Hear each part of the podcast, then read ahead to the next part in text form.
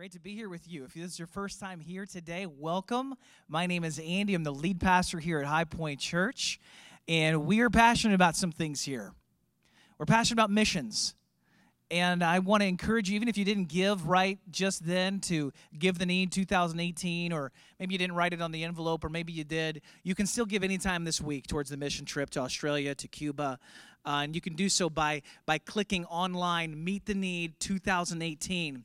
But before we get cruising into the message today, we have a team that's going to be in Cuba before we meet next Sunday.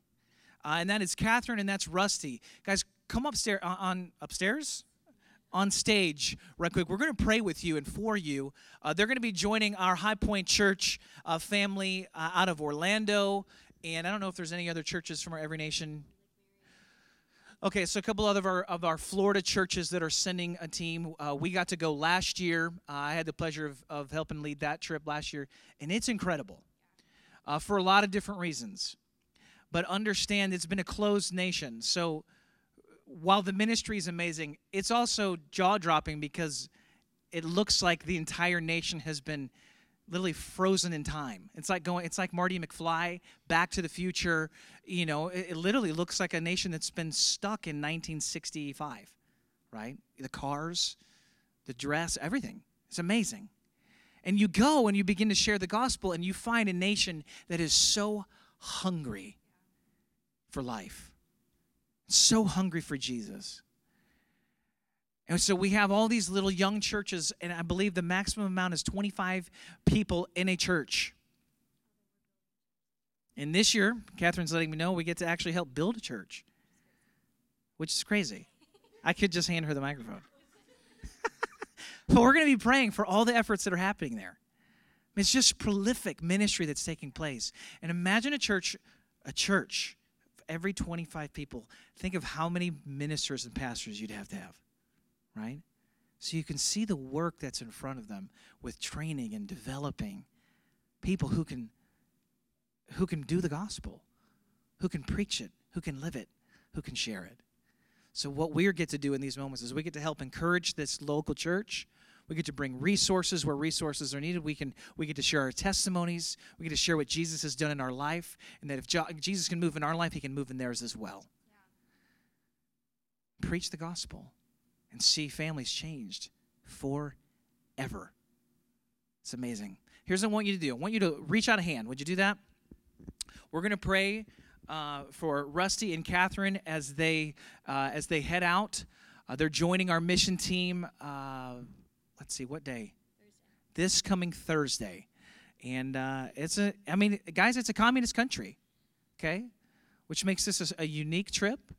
Uh, I'm not in any way speaking danger over their trip, but it's also, you have to watch yourself a little bit differently than you do on some of the other trips we've gone on. So we're praying for protection and safety and for fruitfulness. Father, we thank you for this amazing team. We thank you for Catherine. Lord, we thank you for Rusty. Lord, we thank you for their incredible heart, Lord, to serve you, uh, Lord, to see your kingdom established. God, I pray that through the efforts of these two people, Lord, that and the team that they're partnering with, God, that we would see people changed forever. Salvation would come to Cuba. Lord, that the, that the churches there would be strengthened and encouraged, Lord, and that they'd go from strength to strength. And Lord, we pray blessing over this new facility, the new church that's going to be built, and that they get to help uh, be a partner with. Lord, bless their time, keep them safe. We commit them to you. Amen. Amen. We love you guys. Thank you.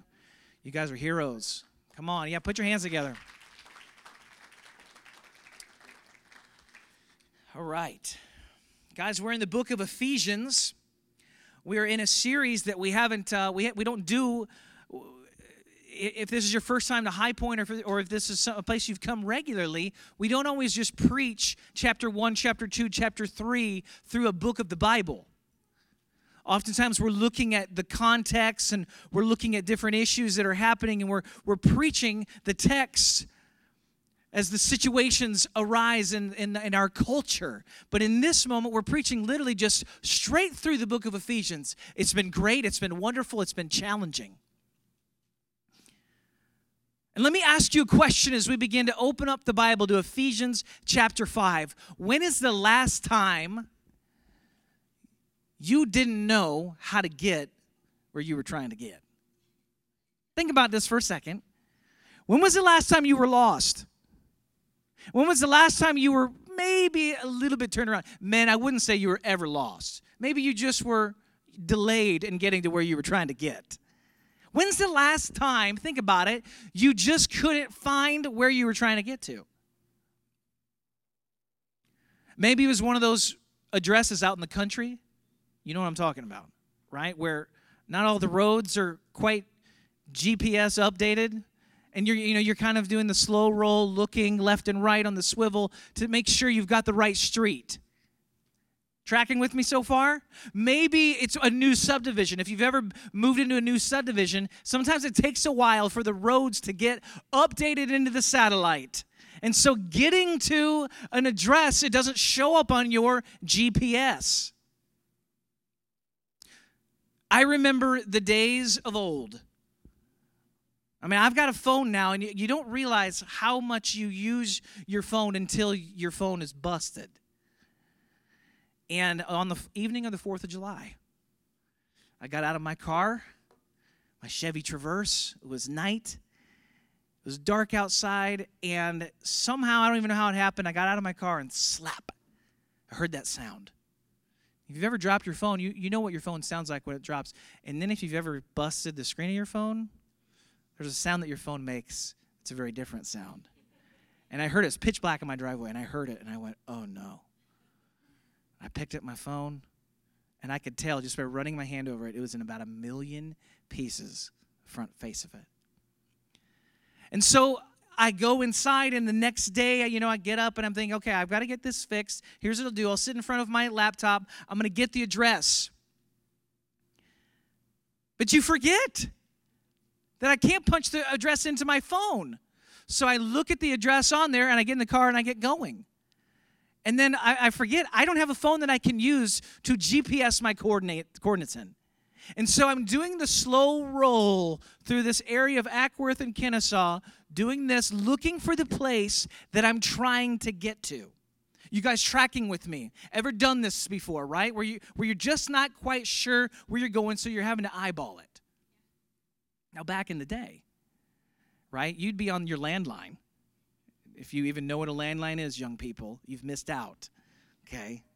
You, if you were really cool, you'd have a landline with like a 40 foot cord, right? So you could just like walk around your house with it, right, with the landline, but you were still tied. You're still tied to the phone, right? and you would talk and you'd be talking to your friend about where the party was or where you were going or how to get there and they'd be giving you landmarks you know and they would tell you things and you'd just handwrite it on a piece of paper and then this amazing thing happened called mapquest changed my life and I'd go down on my dad's giant desktop computer, go to MapQuest, type the address in, and hit print and then you'd, you, would take your stack of papers, you know, into the car, you know, like a notebook, you know, folding the page over, getting to where you were supposed to go. And then you, and then GPS came out on your phone. And then voice dictation. I mean, what world are, is this generation living in that they don't even know what it was like?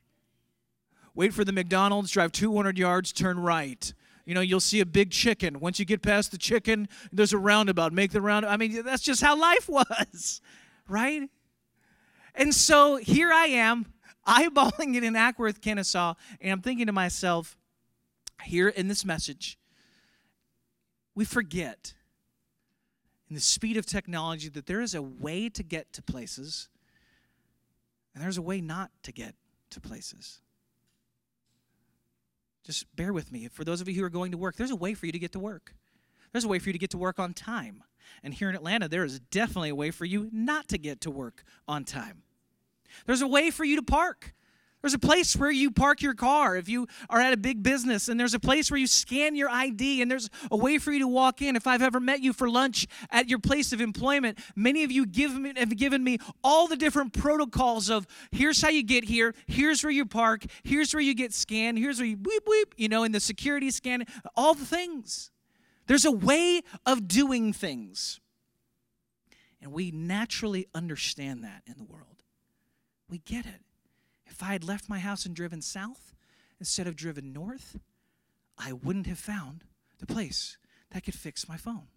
If I had driven east or if I had driven west, I would not have arrived where I needed to arrive to have my phone fixed. If we want to get to a particular location, there is a way for us to get there. We get that. We understand that. But now let's shift gears for a second because the same principle is applied to us. And every single one of you is sitting here, and I promise you, you desire to be growing or in a different place than you are right now. And I don't mean that you're discontent. I just mean that you're you, you're looking and you're you, some of you are, are thinking, man, I can't wait for my children to not be in diapers. Right? I mean, you're just you you can't even wait, right? You're looking forward to being here. Some of you are, are sitting here and you're thinking to yourself, I just had this conversation with Amy. I said, you know what? I want to grow in my capacity as a father. I want to grow in my fathering. I want to be a better dad. Many of you are thinking, man, I, I want to be, I want to grow as a, as a mother, as a father, as a husband, as a wife. I want to grow as a leader.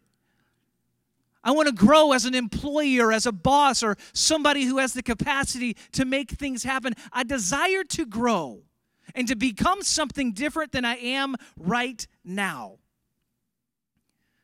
And if we apply the same principle that we apply literally every single other place in life, then let me just say this to you and submit it to you that there's a way for you to grow, and there's a way for you not to. And in the world that we live in, this truth that I am sharing with you is the height of offense. Because what I am suggesting is that there is a way to grow in your relationship with God. There is a way for you to grow in the fullest expression of who He has made you to be, and there is a way not to. And people don't like that. That, fa- that sounds offensive. And so we use these terms and we use these phrases like follow your truth, live your truth.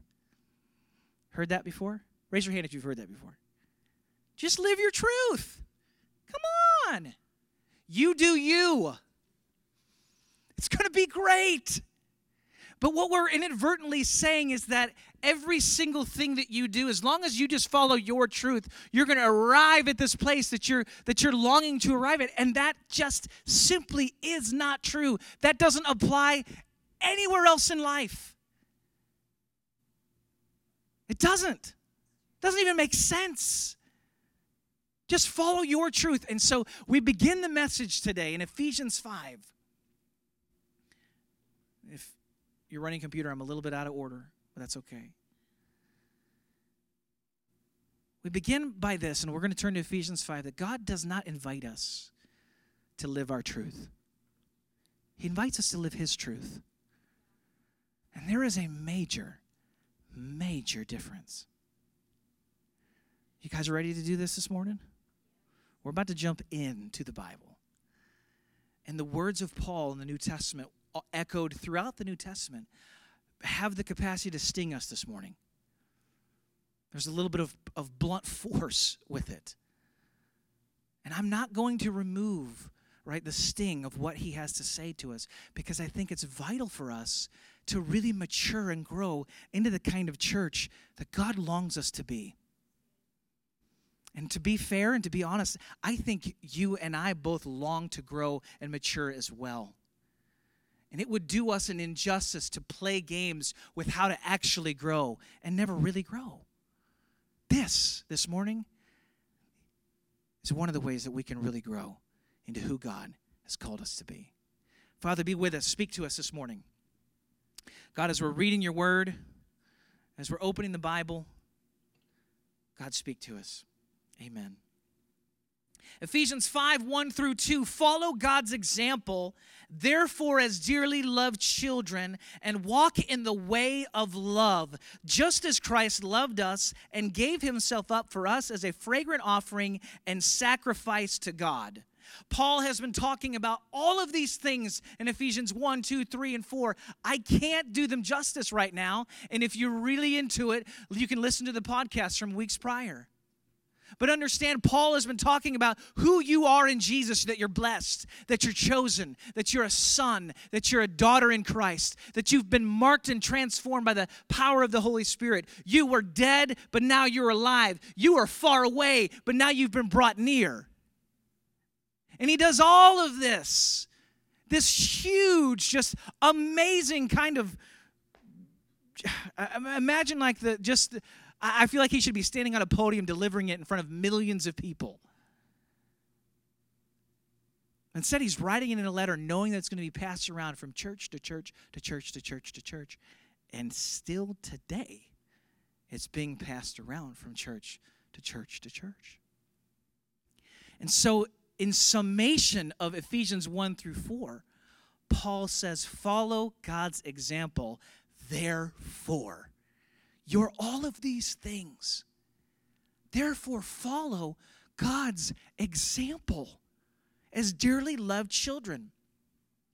I love being a dad, and one of the things that I love about being a dad is that there's something amazing about a child that you rear and that you raise, and they want to just do everything that you're doing.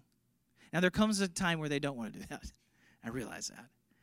But there's this window of time where if dad walks outside and takes his shirt off, all the boys want to walk outside and take their shirt off. Not that I do that, but I'm just saying. If dad's cutting the grass, every, eh, the boys want to cut the grass. If dad's laying on the floor, everybody wants to lay on the floor. If dad thinks that's funny, it's funny. you don't even know what you're laughing at, right? There, there's, there's this natural tendency for a child to want to do what mom and dad is doing. It doesn't have to be taught. There's just, it's inside of us that we want to follow mom and dad. And Paul is reminding us hey, follow God's example. You may not actually be a child, but you need to think like a child. You need to have faith like a child. You are a child of God, so act like a child of God and do what children do imitate your heavenly Father. And walk in the way of love. This is the way that God invites us to imitate Him. Follow His example and do what? Walk like this the way of love. There's a way to things. Amy and I, even last night, I've mentioned this past couple weeks. We've been watching cooking shows at our house. I don't genu- generally like cooking shows, but there's one in particular, the American British Baking Show. What? Okay. I don't even know the name of it. Okay. I don't even know the name. of it. The Great British Baking Show. Whatever. I don't even care what it's called. it's awesome. It doesn't really make sense that it would be the American British show. It's the American Revolution British Baking Show. Okay? So now you know, Netflix it, you'll find it. My point is this. What I love about the show is it doesn't have all the drama that, that most cooking shows have and like the forced music, you know, and it, there's always the disaster that oh, what's going to possibly happen? Oh my. And it's the same recurring theme in every show. This is just people cooking. And it's super chill. And at the end of it, they literally pull this thing out of the oven, you know, and the chef comes and he tries a bite of it and they've been watching them make this masterpiece, and it's masterful. And then they, he sits there and says, Man, this was excellent, or you did this right. But this right here, you, you, you, you messed up right here. You probably didn't know this. Here's the way you make this. Here's the way you prepare this. Here's the way you, you put this in the oven for this amount of time, then pull it out right here, then put this on it, then put it back in. Well, oh, okay. What I'm getting at is the same principle that I've already articulated is that there is a way to things. And that we understand that. that. That if there's a recipe, there's a way to make the dish that you're trying to make. If you substitute eggs for sausage, you're not going to get the same outcome. If you substitute salt with mayonnaise, you're not going to get the same thing. It's going to be disgusting. Right? You we we understand that there is a way. And God invites us to follow the way of love. And then he gets specific with it.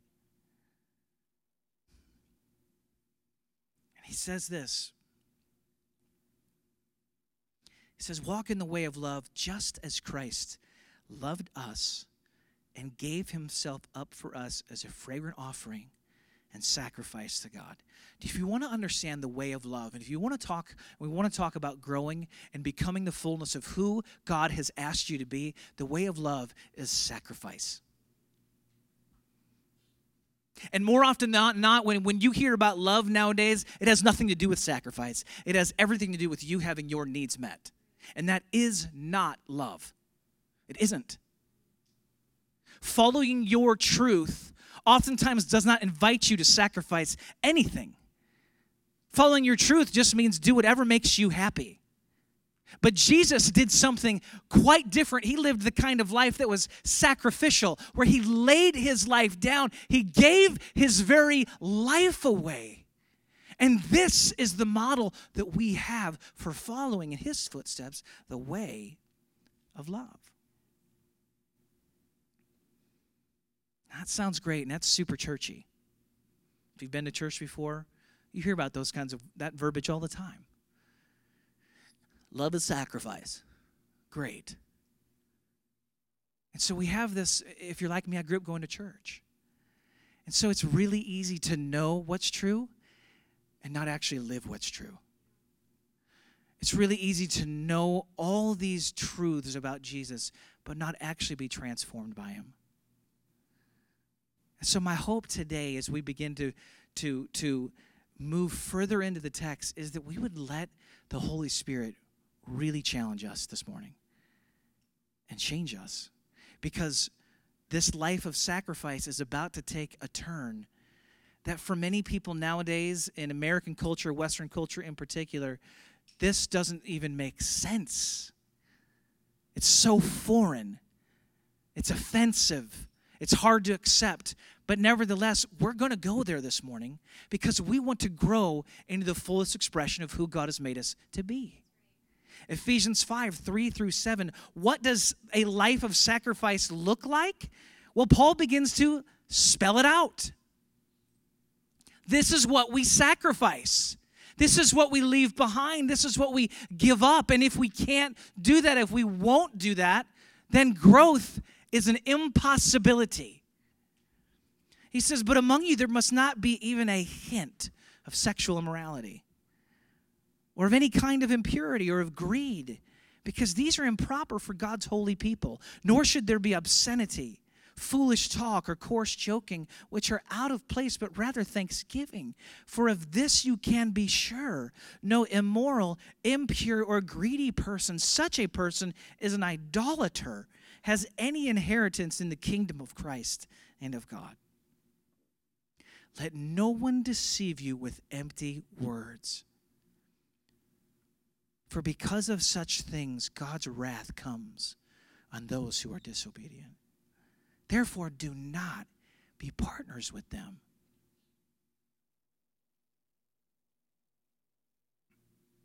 I'm going to unpack a little bit of this, but what I'm not going to do is spend this uh, exorbitant amount of time working through the list of things to avoid or the no nos, right?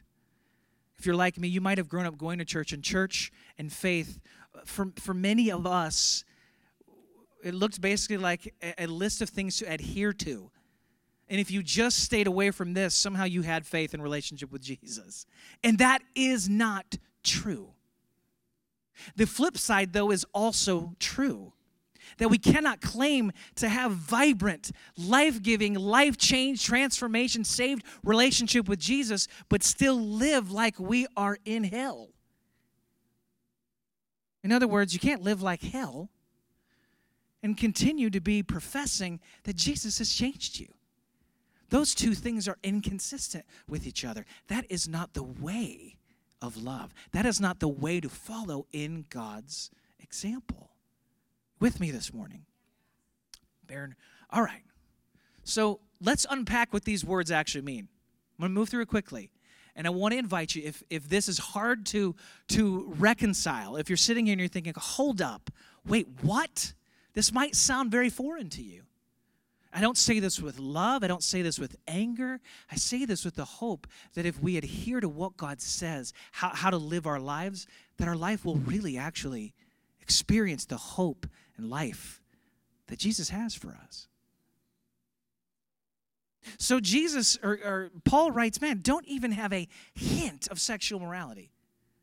Now, this word in particular right here is in reference to premarital sex. now, nowadays, that's like, wait, hold on, that's just a give me, right? Of course, if you love somebody and like somebody, you're going to sleep together. But Paul is, is raising the bar of what it looks like to live holy. And he's saying, guys, this isn't how you live. We shouldn't be living this way. If we have been changed, then live changed. It might mean that you people think that you're strange. You might stand out like a sore thumb, and I promise you, you will. But this is how we live as those who have been saved and changed by the gospel of Jesus Christ. Not even a hint of immorality or of any kind of impurity. Now we can get into all the Greek here, but the word impure here isn't it isn't specific to premarital activity. It's just your life. It's in reference to things like pornographic material, prostitutes, things of that nature. Now, I'm going to be honest with you. Paul is saying have nothing to do with it. Don't even have a hint of this in your life. Nowadays, it's difficult to not have a hint of some. You can't even scroll through Amazon Prime or Netflix and not get assaulted by something that is immoral, right?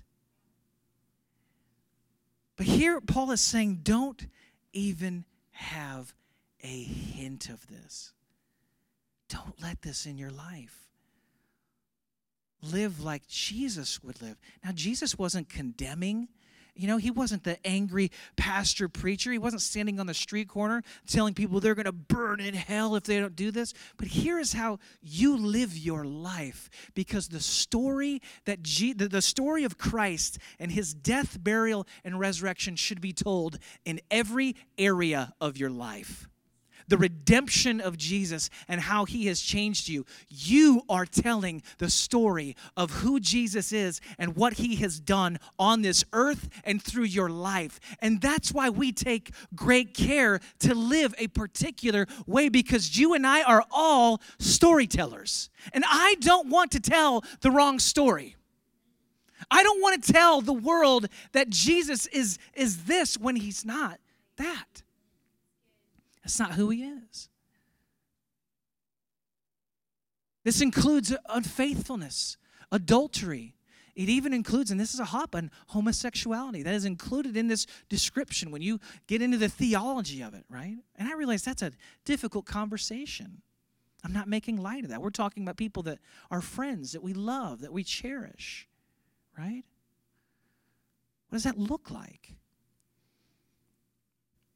Here's I want to set the banner straight because somehow in our culture we've made we've made these almost idols of of obedience, right? Where where we overlook all these other things, but this one thing becomes this odd just uh, almost like a sacred cow of conversation in the church.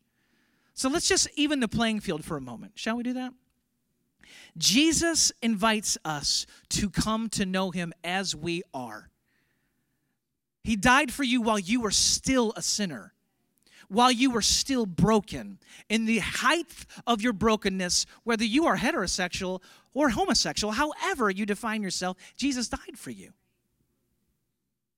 He invites you, and the doors are open to our church, which is why people of all kinds of disposition, identity, and brokenness are all welcome and will always be welcome in our church because Jesus invites us to come and know him and have relationship with him as we are. The difference is that Jesus doesn't invite us to stay where we are.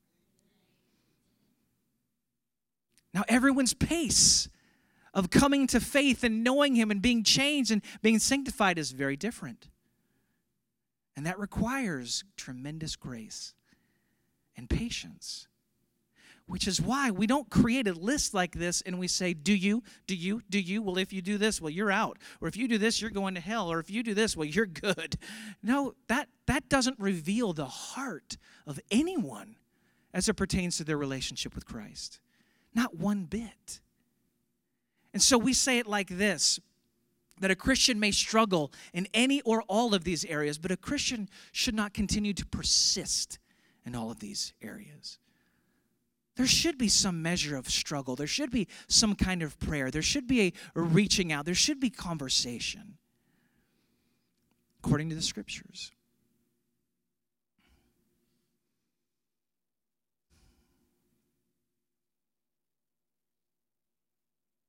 Verse 6 says that let no one deceive you with empty words. That haunts me. Because there are a lot of empty words that have deceived many people. And instead of living a transformed life, I mean, totally transformed, we live in brokenness and we think this is the best that Jesus has for us. And that isn't true. And I want you to know this, church, that if we don't have faith for every single person that walks through that front door and walks out that front door to be utterly, completely transformed by the power and grace of Jesus Christ, then what are we doing? And so, as the, as the lead pastor here, you need to know that my faith is that I, I don't care where somebody is. I do not care. I care about where they're headed and the way of love that Jesus is inviting them to begin walking out. So, however, somebody walks in, my faith is Jesus would get a hold of them and transform their life. That's it. That's what we're after.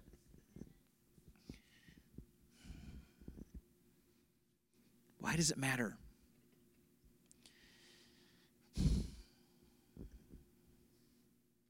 I learned all of the how, right? Without learning the why. Meaning, I learned how to live my life, but I didn't understand why it was significant, right? And I'll read this. I'll read this to you, and I'm going to let it stand on its own. Ephesians 5, further on in the verse, and, and Jason's going to unpack some of this next week. But says that Christ loved the church and gave himself up for her to make her holy cleansing her by the washing with water through the word, and to present her to himself as a radiant church without stain or wrinkle or any other blemish, but holy and blameless. The verse isn't in the, in the notes, it's not going to be on the screen.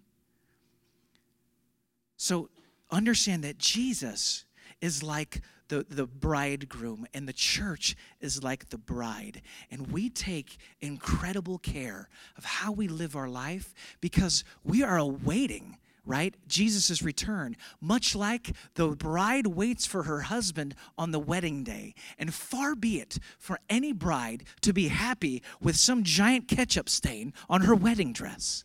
No, you wouldn't be okay with that you'd be losing your mind, right? Oh my, the, far be it.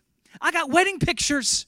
You know, we've got we've got these things. This is just the most amazing moment right here. You want it to be one that's without blemish, without stain, and we are the church, the bride of Christ, waiting for Jesus' return, the groom. And we care about the manner in which we live our life because this is our ultimate eternal marriage. This is why we care.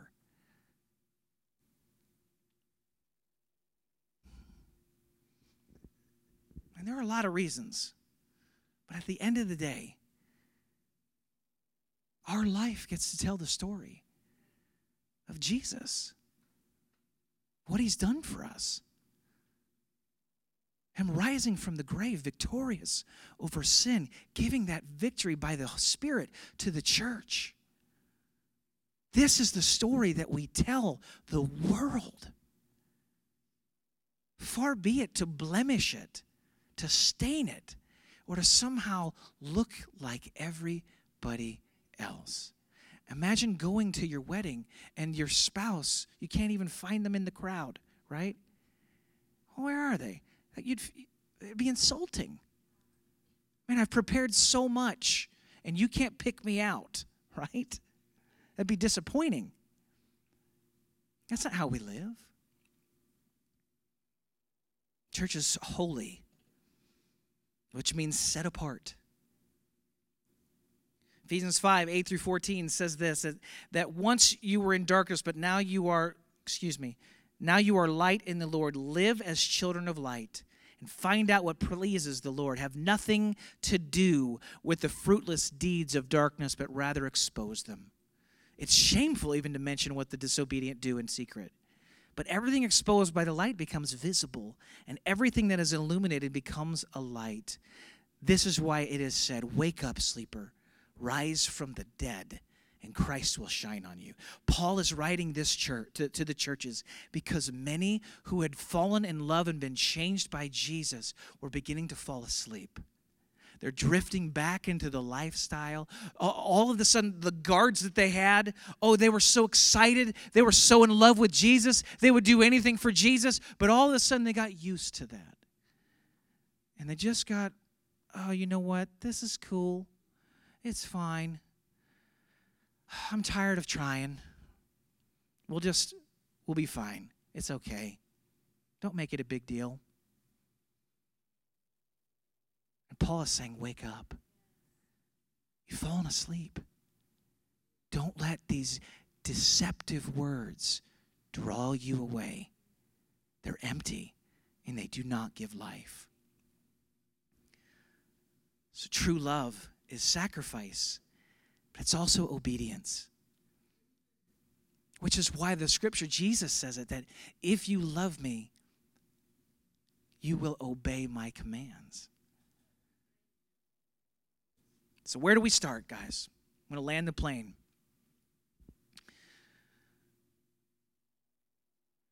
I'll just read the verses. I'm going to read this and just I'm going to let it stand on its own and let it speak for itself. Ephesians 5 15 through 20. Be very careful then how you live not as unwise, but as wise, making the most of every opportunity because the days are evil. Now, don't let this message feel like this is a doom and gloom proclamation over our culture, but understand that it's Jesus that we follow, not the culture. It's Jesus who we worship, not the world. And so when, when, when Paul is writing, hey, live this way, be careful, the same word would be used it's the same kind of terminology you would use if you were trying to walk through thorns. Be careful how you live. If you've ever done yard work with thorns recently, how do you, how do you, how do, you do that? Very carefully. If you've ever been running, remember being a kid, you're running through the trees or you're running through the woods and you run into some thorns, you immediately, you know, you freeze. And you begin to slowly, you know, kind of, you begin to remove them because you don't want to move forward because it's going to tear and it's going to cause bleeding and it's going to hurt and so you you proceed with great caution. You don't proceed in fear. You proceed with care. It's very different. I'm careful where my foot goes. I'm looking right to make sure i'm not walking into something that's going to be a snare to myself to me to my family to my soul Do not be foolish, verse 17, but understand what the Lord's will is. Don't get drunk on wine, which leads to, to debauchery. Instead, be filled with the Spirit, speaking to one another with psalms, hymns, and songs from the Spirit. Sing and make music from your heart to the Lord, always giving thanks to God the Father for everything in the name of our Lord Jesus. You want to live carefully, but then you need to understand what God's will is for your life. And I have great news for you. Well, I can't sit here and talk about, you know, the localized purpose that God would have for you on this earth or in this city or in this community. I do know this that God's will for you is to have life changing, rich, vibrant, deep, relationship with Him. That those of you that are alone would feel accepted and valued and whole. That is His will for you to be a full blown son and daughter in His kingdom. I love what was written for children. This was a while ago, started in Scotland, a, catechism that they would repeat to answer questions and be helpful information for them as they're learning about God. And one of the, the questions was, What is the chief end of man? And the answer was, The chief end of man is to glorify God by enjoying Him forever. Hallelujah is right. This is God's will for you that you would enjoy Him. You know what it's like when you you you you live a, when you do something you know you shouldn't have done, and all of a sudden you you know you don't want to pray because you feel shame. You don't want to go to church because man I don't want to be a hypocrite. You don't want to be around other Christians because X Y Z. And so God's will for you is to have unbroken untethered relationship with Him, that you'd be filled with the Holy Spirit, that you'd be walking in the confidence of a son. And when we walk in sin, our confidence is robbed. Have nothing to do with deeds of darkness and expose them.